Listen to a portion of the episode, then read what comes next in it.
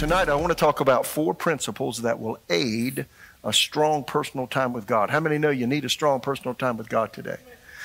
Uh, it's not a day to live on because that's what fills you up. Uh, John 1, I think it says, Of his fullness have we all received in grace for grace. So God's got fullness for you every day. That means He wants to fill you up inside so you're able to confront the challenges of life that come. How many understand that? So, not a day to live on empty, and it's not a day to be low spiritually. So, I tell my family, and I practice this myself, it's such a weird time of the world that I don't even let the gas gauge in my vehicles go down very far. If it gets towards half, I'm going to go fill that dude back up. Because you don't know what, I mean, it's so weird today. It's so weird. Would you agree? I got my amen corner over here. Thank you, brother. But how many understand what I'm saying? So, I mean, I do that naturally, and I want to encourage you to do it spiritually. Don't let yourself get too low spiritually. If you do, you'll find yourself at a huge disadvantage. How many hear what I'm saying? So there's huge pressures. And, you know, um, Ephesians 6, and let me say all this, here we go. So uh, Ephesians 6, 6, talks about uh, standing during the evil day and having done all to stand. Stand therefore. The question is, when is the evil day? Let me be real with you. The devil doesn't attack the same, with the same uh, stamina or strength every single day. It comes like in waves. You'll be, you, you have days like, uh, you know, zippity doo dah, zippity day. You know, it's my day, you know. Everything's wonderful. Hip, hip, hooray. You have other days that's like, why did I even get out of bed today, right? So, you know, the evil day is when the enemy attacks. And he can attack you mentally, he can attack you emotionally, attack you through relationships, he can attack you physically. And then there are also spiritual attacks. How many hear me? And, uh, you know, they come in various forms, but it all has the same, uh, same, scheme, same scheme behind it, and as, that is the devil. So we need to be prepared for those attacks. That's the idea. Learning to live from the inside out, right? So um, Proverbs 4.23, guard. Everybody say guard.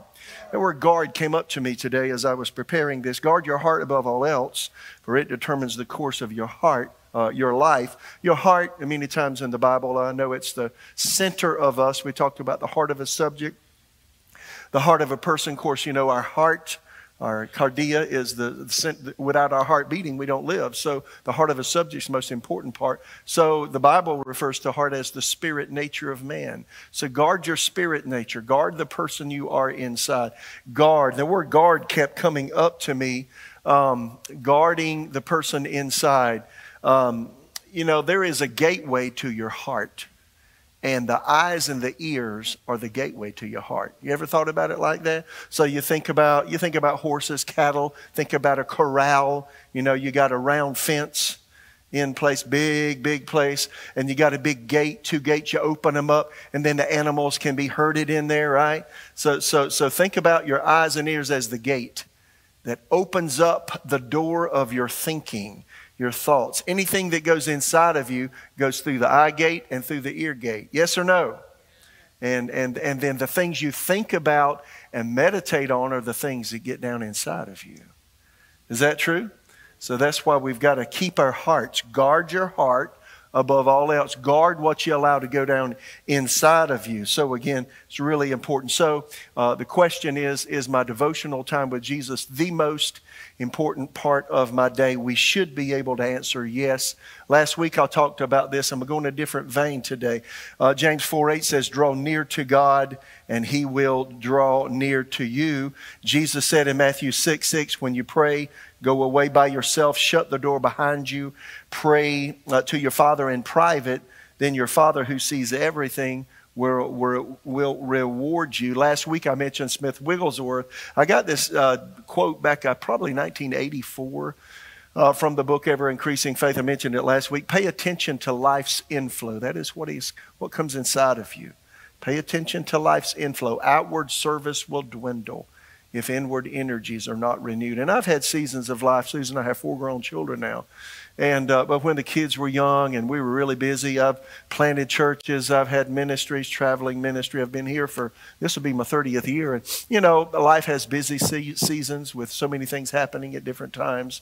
And I've had times that I could tell, you know, my my, my spiritual my spiritual thermometer was low. I mean, it was low. My, uh, my uh, detector was low, and I needed to do something because I, I, needed to build myself up. So pay attention to the person you are inside. I think about that quote a lot. Last week, I talked about five different circles of closeness that all of us have with Jesus, and I asked you to determine where you are. And those circles are number one, Jesus had the multitude. Y'all remember that?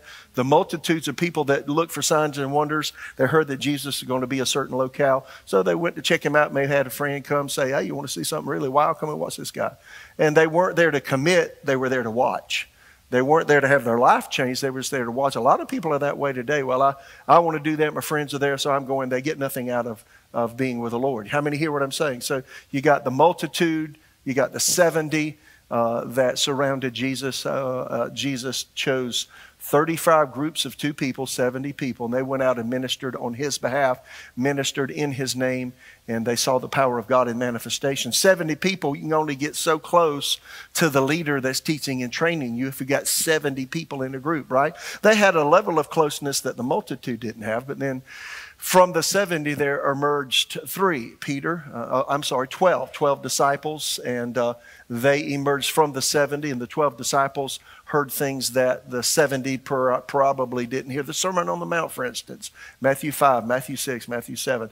The, um, uh, the 12 disciples heard that. He brought them up and he taught them. He taught them about end times as well. They were there and he talked to them about what the world would be like before he came back. Then from the 12. So the 12 uh, were, were uh, had available to them things that the 70 didn't or the multitude, right? So you got the multitude, 70, 12. Then from the 12, there emerged three Peter, James, and John, and they heard and saw things that others didn't. They saw Jesus' power over death. They saw him cast out devils. They saw him do other things that the other disciples at times did not see, although sometimes everybody saw them. But they, again, were privy to conversations that the 12, the 70, and the multitude weren't. And so they were closer, right?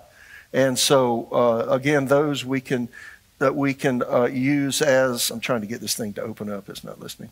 Um, they can be used as definitions of how close we are to the Lord. Then the last one is the uh, disciple who just laid his head on Jesus' shoulder, and that's that. That place is available to all of us. So whether it's the multitude, the seventy, the twelve, the three, the one, who determines the closeness towards Jesus? Is it Jesus that determines the closest? No, it's us. Draw near to God and he will draw near to you. So uh, the, the three, I think all of the multitude could have been where the three were, but what determined who made up the three?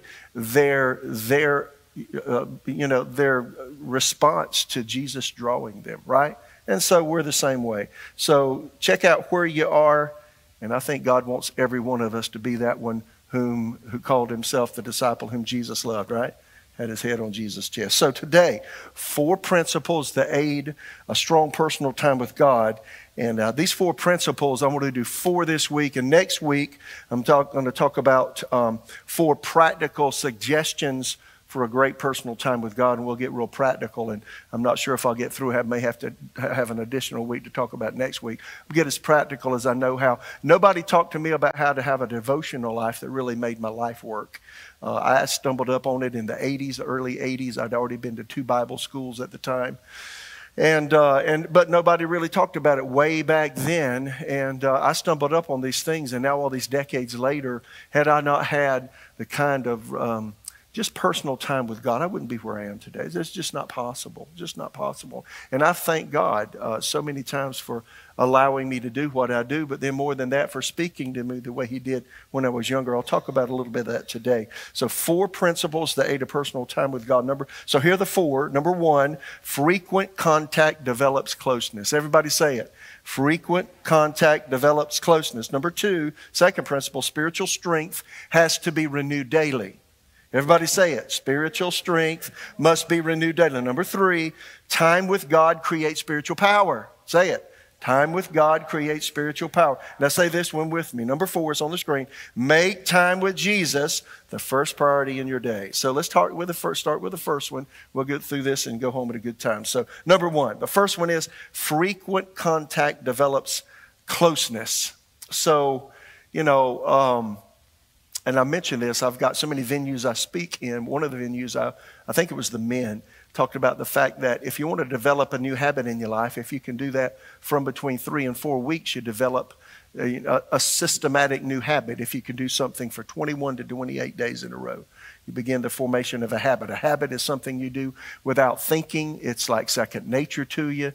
And, and you know, God has given us the capacity for habit. So for me, I just felt like as a young man, if I could create a habit of wanting to get up and spend the first part of my day with God, tithe, the first part of my time with God, that would be one of the best habits I could ever have. We'll get into that a little bit in a minute. But the idea of, of habit formation, a good habit to form is is um, getting close to God every single day. So, again, number one, frequent contact develops closeness. Think about the relationships in your life. All of us have varying degrees of relationship with people. Friend, we have acquaintances, we have comrades, we have you know people that we work with, we have people in our communities, and all of those are varying levels of closeness. The level of closeness I have with anybody in my life and yours too is based on how often I make contact with that person. You've got people that you may see where you work and you carry on conversations with them in a break room or a lunch room or passing in a hall or or you may have to do work with them and you make contact with them text or email or phone or whatever or in person. Uh, but but nonetheless you make contact with them several times. And then we have relationships that are pr- purely on a professional level right? You never talk about personal things. You never talk about your thoughts your desires the, the, the things that make up your personal life. It's all professional. Those are relationships. I'm just trying to paint a picture of that we've got all kinds of different relationships but the idea is the people that you're closest to are the ones that you make contact with most frequently. And the more frequently you contact someone, potentially the deeper the relationship goes. Is that true? So you've got levels of friends. If you talk about friends in your life, you got friends that you know, you may see at church here, come here a couple of times a week, or some people come once a week and they talk to people. And, you know, when you see somebody once a week, you'll say hi and you'll talk about current events. You'll talk about the weather. Guys will talk about the ball game. Uh, sisters will talk. What do y'all talk about? You talk about the latest recipe, something you cook, something about your children. You know what I'm saying. So the idea is you talk about surface things, but the more frequently you contact somebody and make make conversation with somebody, the deeper the level of uh, communication goes. Is it true? The more you bare your heart, the more you reveal of yourself as you get comfortable with that person. And see, that's naturally true. That's also, I found it also 100% true spiritually. The more frequent, frequent, frequent, frequently you contact the Lord, the more, the, the, the deeper the relationship goes. Instead, instead of just talking about all these facts and things that are happening, you start pouring your heart out about how this makes you feel and what's what's going on over here and what's happening here. And, and then eventually, if you do it right, y'all, you, you'll tell him the good, the bad, the ugly, the indifferent, everything about you that nobody else knows. He already knows because he sees and knows everything, Psalm 139 says, right? So that's where we want to get with the Lord. So frequent contact develops closeness. In my personal life, I found out the more I read the Word, the more I wanted to read the Word. The more I prayed, the more I wanted to pray. And uh, back years ago, uh, I don't have time to go into this much detail. Uh, back in 1982, uh, I missed God. It's a long story. Got back in the will of God, but it just kind of cut off my spiritual desire. I was just kind of blasé for a while. And uh, it's a long story, but to cut to the chase was my, my, desire for God was probably as low as it, it ebbed as low as it ever had been in my life because I get disappointed. You ever let yourself get disappointed in people? And well, that's where I was. And so uh, Susan and I got back in the will of God after being out of the will of God. It's a long story. Uh, but in the middle of that, uh, at church one day, uh, a guest speaker came and he just made one comment. I didn't hear anything else the man said because God spoke to me. You ever had somebody say something and that one thing tagged you and you don't even remember anything else they said? Well, that was me. And he said this desire always follows attention. And right then I was wrestling with, I mean, God called me to ministry. And I mean, my desire for God was uh, ebb and low because of, you know, I, uh, I was disappointed about certain things in people. And I should have had my, my eyes on Jesus, not the people, right? But I let that happen. And, and I said, God, I need you to help me. And when he said, desire follows your attention, I knew exactly what I needed to do. I made myself read every single day. In fact, uh, the church I attended, I got at the time cassette tapes, 1982, and I got the cassette tapes of the pastor preaching. And I sat down and I had, a, I had an automatic uh, cassette tape player. I could cut it off on and off at will with just a little switch. And so I wrote down, I, I sat with an 8.5 by 11 uh, uh, uh, pad and a pen. And uh, we didn't have the internet at the time. There were not personal computers and all that. You wrote everything down. I wrote down everything, every single thing that pastor said. I wrote down the scripture references and looked them up every single week, day after day after day, however long it took me, I would sit down with the amount of time I had and wrote out everything he said. I didn't want to do it. I didn't feel like doing it, but you know, I knew that if I'd point my attention towards what I wanted, eventually desire came. And I actually did that for a couple of weeks. I was really upset with myself. I wasn't really upset with the Lord. How many of you know you can disappoint yourself? And that's a real demotivator. And I was disappointed with myself. But when I started doing that, bah, probably two weeks plus into that, I was sitting there one day and, you know, it got a little bit monotonous just writing everything down, you know. But, but I would do it because I wanted to get myself back into wanting to read my Bible, wanting to have a time with God. And that's just what I did because desire follows attention. Well, well, about a little over two weeks, I'll never forget the day came for the first time in a long time, I wanted to read. I wanted to read. I didn't want to just listen to my pastor. I wanted to read my Bible for myself. And I said, you know what, God, what that guest speaker said is true. Desire does follow attention. Then it made me think about the Sears and Roebuck catalog. If you're uh, uh, young, you don't know this day. But the J.C. Penney catalog, man, those dudes were two inches plus thick, right? You remember? And they had a big old thick toy section in them and bicycle section in them and motorcycles. I mean, all kinds of stuff. Man, I was looking, I want that. I'd earmark that. I want that. I want that. And, and I had desires for the things I paid attention to, right? And you do the same thing today. Whatever you give attention to is what you have a desire for. So if you want a desire for God, pay attention to Him, spend time with Him. Uh, the more frequently you make contact, the deeper the relationship and fellowship goes. Does that make sense? So we'll talk more about that maybe in just the next time. I think I'll go into more detail. Secondly, spiritual strength has to be renewed. How often? So think about it like this it takes energy to withstand and, and resist the three enemies of the spiritual life. Uh, First John says the world, the flesh, the devil. And, you know, it takes spiritual energy, say, energy to say no to the influences of the world.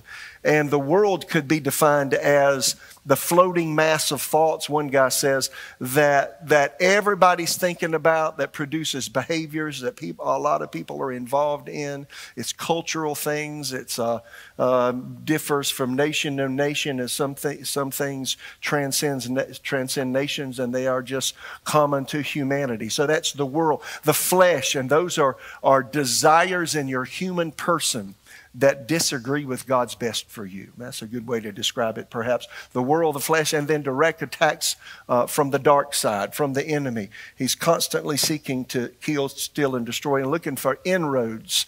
Peter said he walks about as a roaring lion, seeking whom he may devour. So we've got to resist him. And that resistance takes energy. So every day, just like we expend physical energy. Are you tired by the time, you know, 9 or 10 o'clock at night come? Maybe by 6. Uh, uh, I won't say it. I was going to pick on somebody.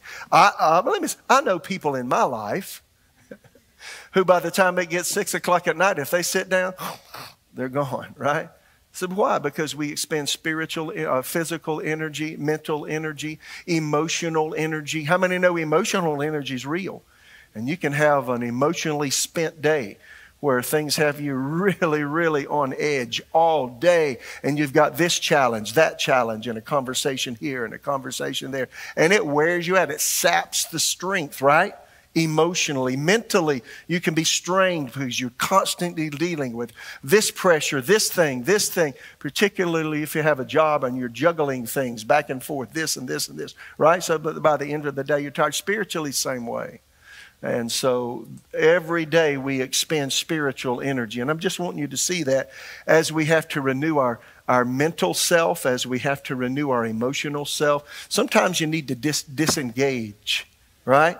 and just do some chill time by yourself. Is that right? Just, just to renew your mental energy, your emotional well being, right? Your physical strength. We have to eat, we need to exercise. If all you do is eat and never exercise, you're not going to have a lot of strength left. Because your belly's trying to digest all that stuff you're trying to satisfy yourself with putting, uh, putting in that thing below your nose. So, anyway. Um, so just think about this. Again, it takes spiritual energy, energy to resist the world, the flesh, the devil. If you try to do, for instance, if you try to do heavy exercise, on a day that you haven't eaten. How many know if you ate good yesterday, but you try to, uh, you know, I lift weights, you know, uh, dumbbells, and uh, I walk every day, exercise on my bicycle. If I try to go on a long uh, bicycle ride, 30 miles or something, and I haven't eaten carbohydrates just a period of time prior to doing that, if I try to do it on yesterday's carbohydrates, guess what happens? I call it, I lose my legs. And I, I, mean, I can hardly, hardly, hardly go. Well, that's true physically. How many know spiritually? It's the same way. It takes spiritual energy to live life. So renew the resource. 2 Corinthians 4:16. Therefore we do not lose heart, even though the outward man is perishing, yet the inward man is renewed day by day. Jesus equates spiritual energy with spiritual food, the Word of God. We get natural energy from our natural food. So if I'm going to ride on a long distance bike ride, for instance, I'm going to eat plenty of carbohydrates just before I do that. And I usually take a banana or two with me if I'm going to be gone several hours, right? Well, do the same thing spiritually. Jesus said this, Matthew 4 3, when the tempter came to him, he said, if you are the Son of God, command these stones become bread. But he answered and said, It's written, man shall not live by bread alone, but by every word that proceeds from the mouth of God. And so that came from a direct quote from Deuteronomy 8 3 where so he where it says he humbled you allowed you to hunger fed you with manna which you did not know nor did your fathers know that he might make you know that man shall not live by bread alone but man lives by every word that proceeds from the mouth of the lord so i've always seen it this way the same way physical food energizes me physically the word of god energizes me spiritually right so the old testament reference of manna everybody say manna the Hebrew word for manna literally means, what is it? Because they didn't know what it was. So you know the story. But if, uh, can we read this? I just want to talk to you about manna the Word of God is your daily spiritual manna. You'll find this in Exodus 16. I just want to read the story. If you haven't read this in a while, it's worth reading. This is etched inside of me for eternity. And I see the Word of God as manna. I see the Word of God as spiritual food. So notice the uh, analogy here is the manna that the Israelites uh, were fed in the wilderness. They wandered 40 years, and it took a lot of food for two and a half million people to wander in a desert all that time, but God fed them with manna. It's an excellent analogy of us spending time with God. So Exodus 16:1, the whole community, it's a New Living Translation. The whole community of Israel set out for Elim and journeyed into the wilderness of Sin between or Sinai, Mount Sin is Mount Sinai. Uh, between Elim and Mount Sinai, they arrived there on the 15th day of the second month. One month after leaving the land of Egypt, there too the whole community of Israel complained to, about Moses and Aaron. If only the Lord had killed us back in Egypt, they moaned. Uh, there we sat around pots filled with meat and ate all the bread we wanted. But now you've brought us into this wilderness to starve us all to death. Uh, sounds like a lot of people today whining about what they don't have, huh? Then the Lord said to Moses, Look, I'm going to rain down uh, food from heaven for you. Each day the people can go out and pick up as much food as they need for that day. I will test them in this to see whether or not they will follow my instructions. On the sixth day, they will gather food. When they prepare it, they will, there will be twice as much as usual. So Moses and Aaron said to all the people of Israel, By evening, you will realize it was the Lord who brought you out of the land of Egypt. In the morning, you will see the glory of the Lord because he has heard your complaints, uh, which are against him, not against us. What have we done that we, you should complain about us? Then Moses added, The Lord will give you meat to eat in the evening and bread to satisfy you in the morning, for he has heard all your complaints against him. What have we done? Yes, your complaints are against the Lord, not against us. Then Moses and Aaron, Moses said to Aaron, Announce to the entire community of Israel, present yourselves before the Lord, for he has heard your complaining. And as Aaron spoke to the whole community of Israel, they looked out toward the wilderness. There they could see the awesome glory of the Lord in the clouds. Then the Lord said to Moses, I've heard the Israelites' complaints. Now they tell me in the evening you will have meat to eat. In the morning you will have all the bread you want. Then you will know that I am the Lord your God. That evening, vast number of numbers of quail flew in and covered the camp. And the next morning, the area around the camp was wet with dew. When the dew evaporated, a flaky substance as fine as frost blanketed the ground. The Israelites were puzzled when they saw it. What is this? Uh, they asked each other. They had no idea what it was, and, and Moses told them, It's food the Lord has given you to eat.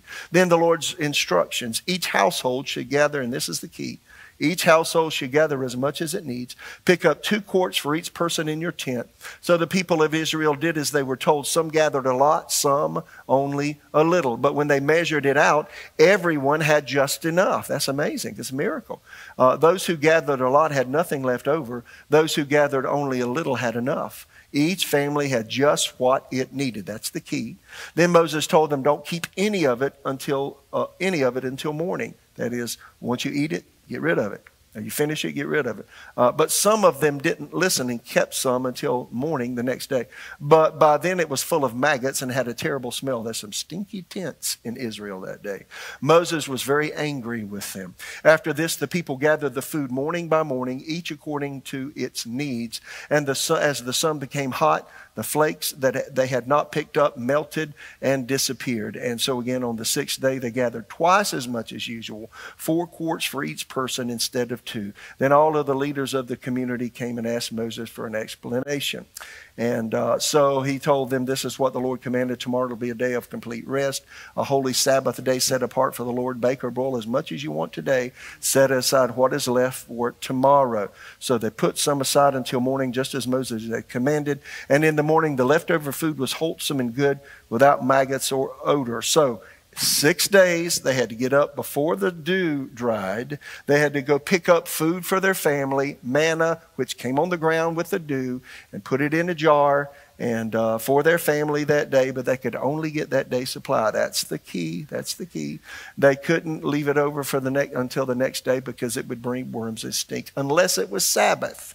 Supernaturally on the Sabbath, they were uh, the day before Sabbath, Saturday. They were able to they were able to pick up you know um, enough for two days, and it didn't uh, breed worms. So there's an excellent analogy. If we can just go back to what I'm talking about, an excellent analogy of your devotional time, and I think God set that before us when Jesus said, Man shall not live by bread alone, but by every word that proceeds out of the mouth of God. There's an excellent analogy going back to Exodus 16 and the food that God prepared for the Israelites every single day. They had to get up early enough to gather what they needed for their family. If they waited, wanted to sleep late, get up at 11 or noon, they just missed their opportunity for food that day because it dried up and it was no more. So the idea behind that is you need spiritual food every day, just like they needed to pick up their physical food every day. We need spiritual food every day, and you can't live on yesterday's spiritual food, right? So that's the idea behind that. So that's a, that's a principle, and I encourage you. Uh, you. How many know just because I preach, I might preach good on Sunday or Wednesday, that ain't that's not enough. That's just a catalyst for. And it does set a, a, set direction, motivation, vision, and such. But every one of us need a personal time with God where we really glean something from Him. And so if you try to live on yesterday's word or the word that God gave you last week, it's going to breed worms and stink. And you're going to have a stinky life. And it's not going to work very well, right? And you're going to be spiritually hungry. So again, number one, Number one is frequent contact develops closeness. Number two, spiritual strength must be renewed daily. Number three, time with God creates spiritual power. Everybody say spiritual power.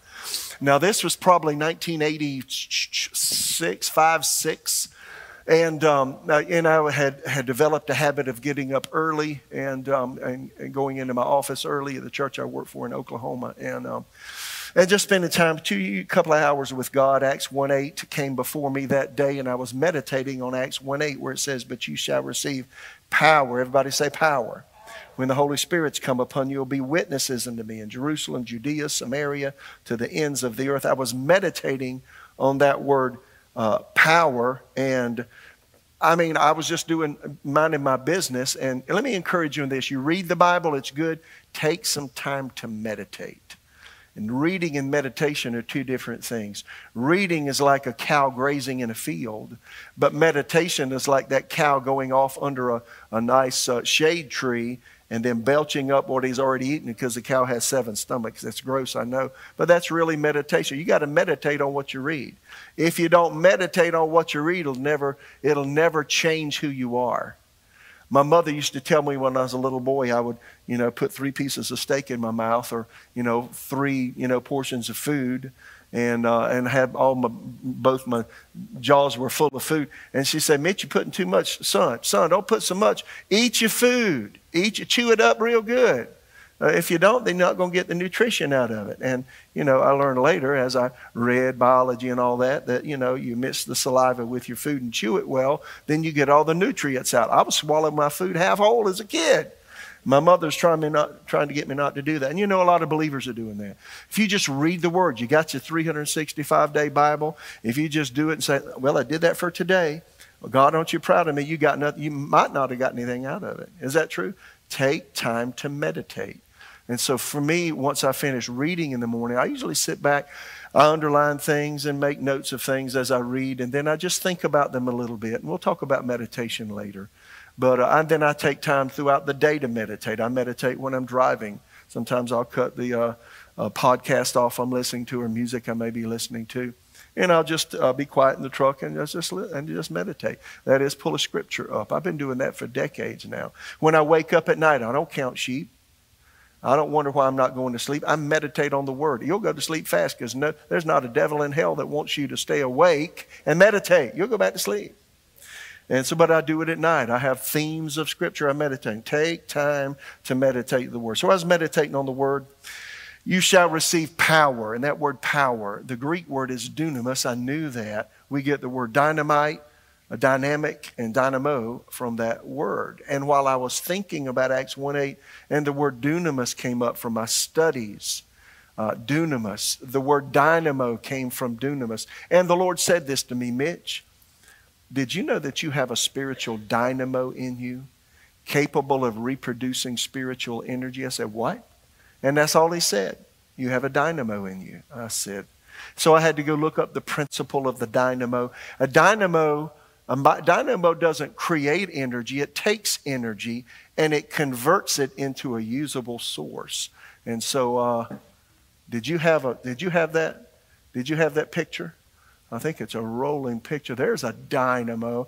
You know, a dynamo is a, a, a, wire that is put in between two magnets that rotates. It throws electrons off, and guess what? We have lights, we have heat or cool, whatever the you know, ex- uh, outside temperature says, and we enjoy our environment. Why? Because of the principle of the dynamo somewhere at a plant that is producing electricity. It might be hydroelectric, it may be gas, it may be carbon based, it may be coal, it may be, um, it may be oil, could be nuclear here, right? But nonetheless, you have a, the principle of the dynamos in view when you think about electricity. And God spoke to me with that very word and said, Mitch, inside of you there is a spiritual dynamo.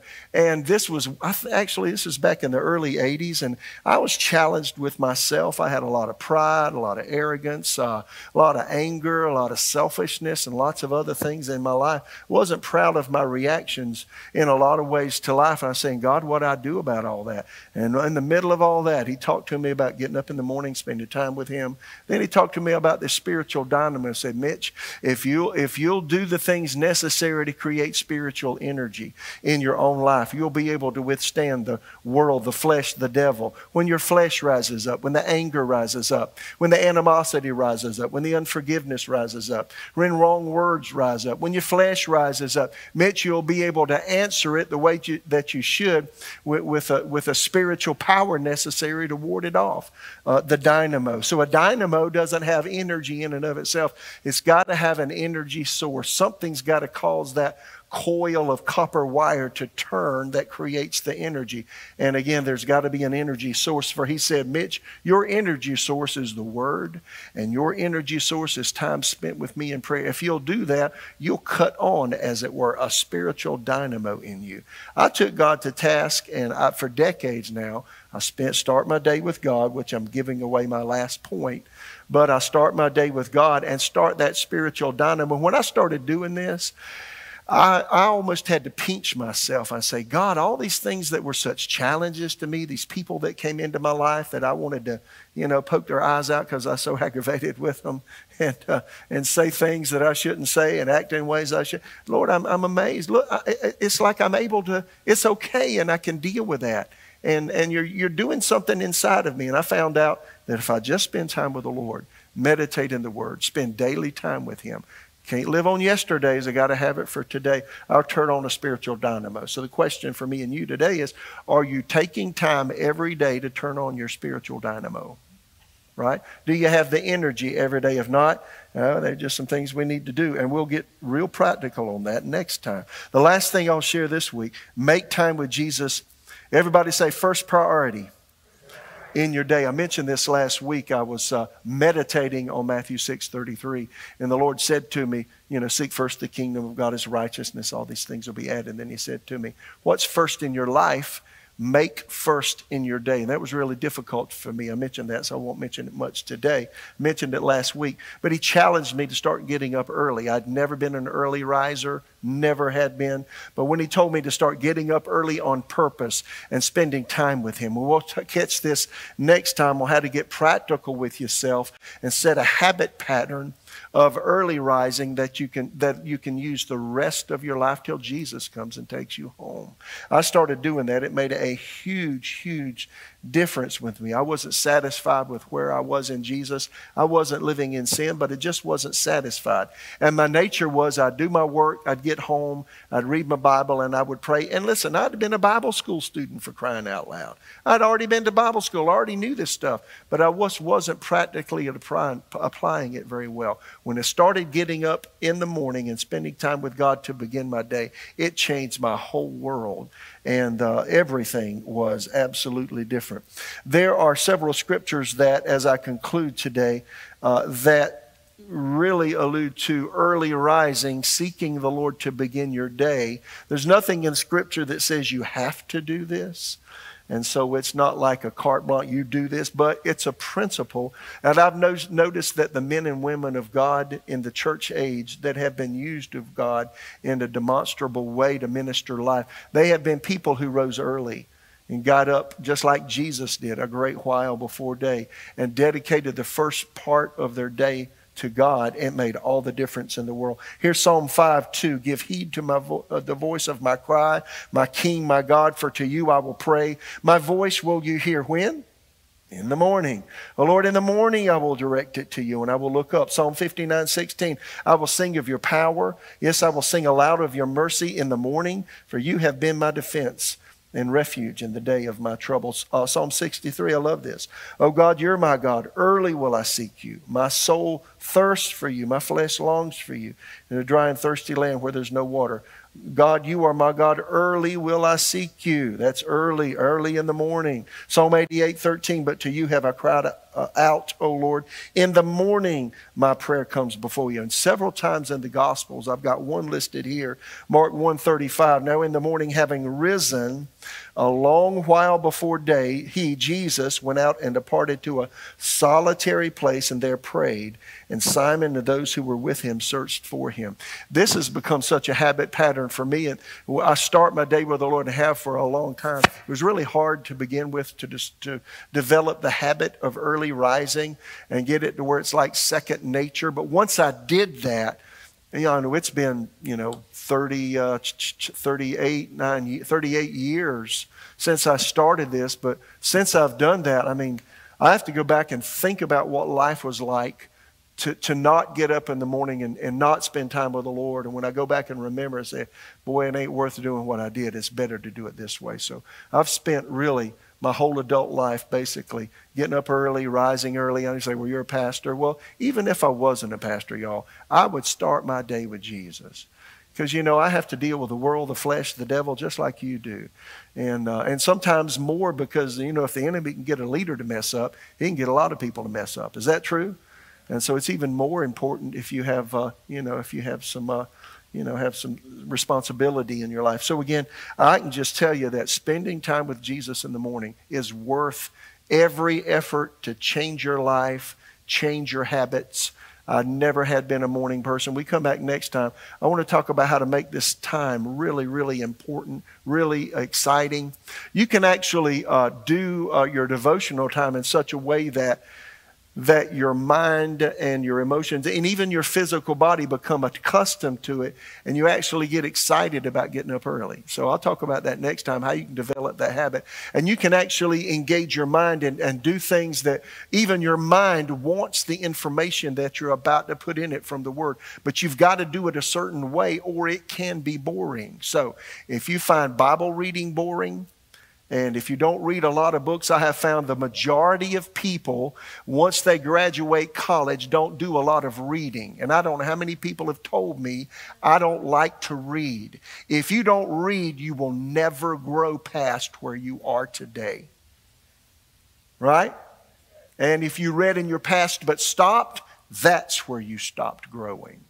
So I want to talk to you about how to really become exciting about being a reader, how to, how to, uh, how to grasp what you read, apply it to your life. And I'll just talk about some really practical things about how to make the Word of God. Hey, it's, it's 66 books we call the Bible. There's a lot of information there. A lot of it is a, a, another, another era of time. How do you apply it to you? We'll talk about all of that. There are books, there are aids, and the things that you can do that even make your mind excited about getting up in the morning. When, when David said, Early will I seek you, my flesh longs for you in the early years, I was saying, God, I want to be that. I want my flesh to even want you, right? Well, there's some things you can do to get your natural person to be excited about. We'll talk about it next time.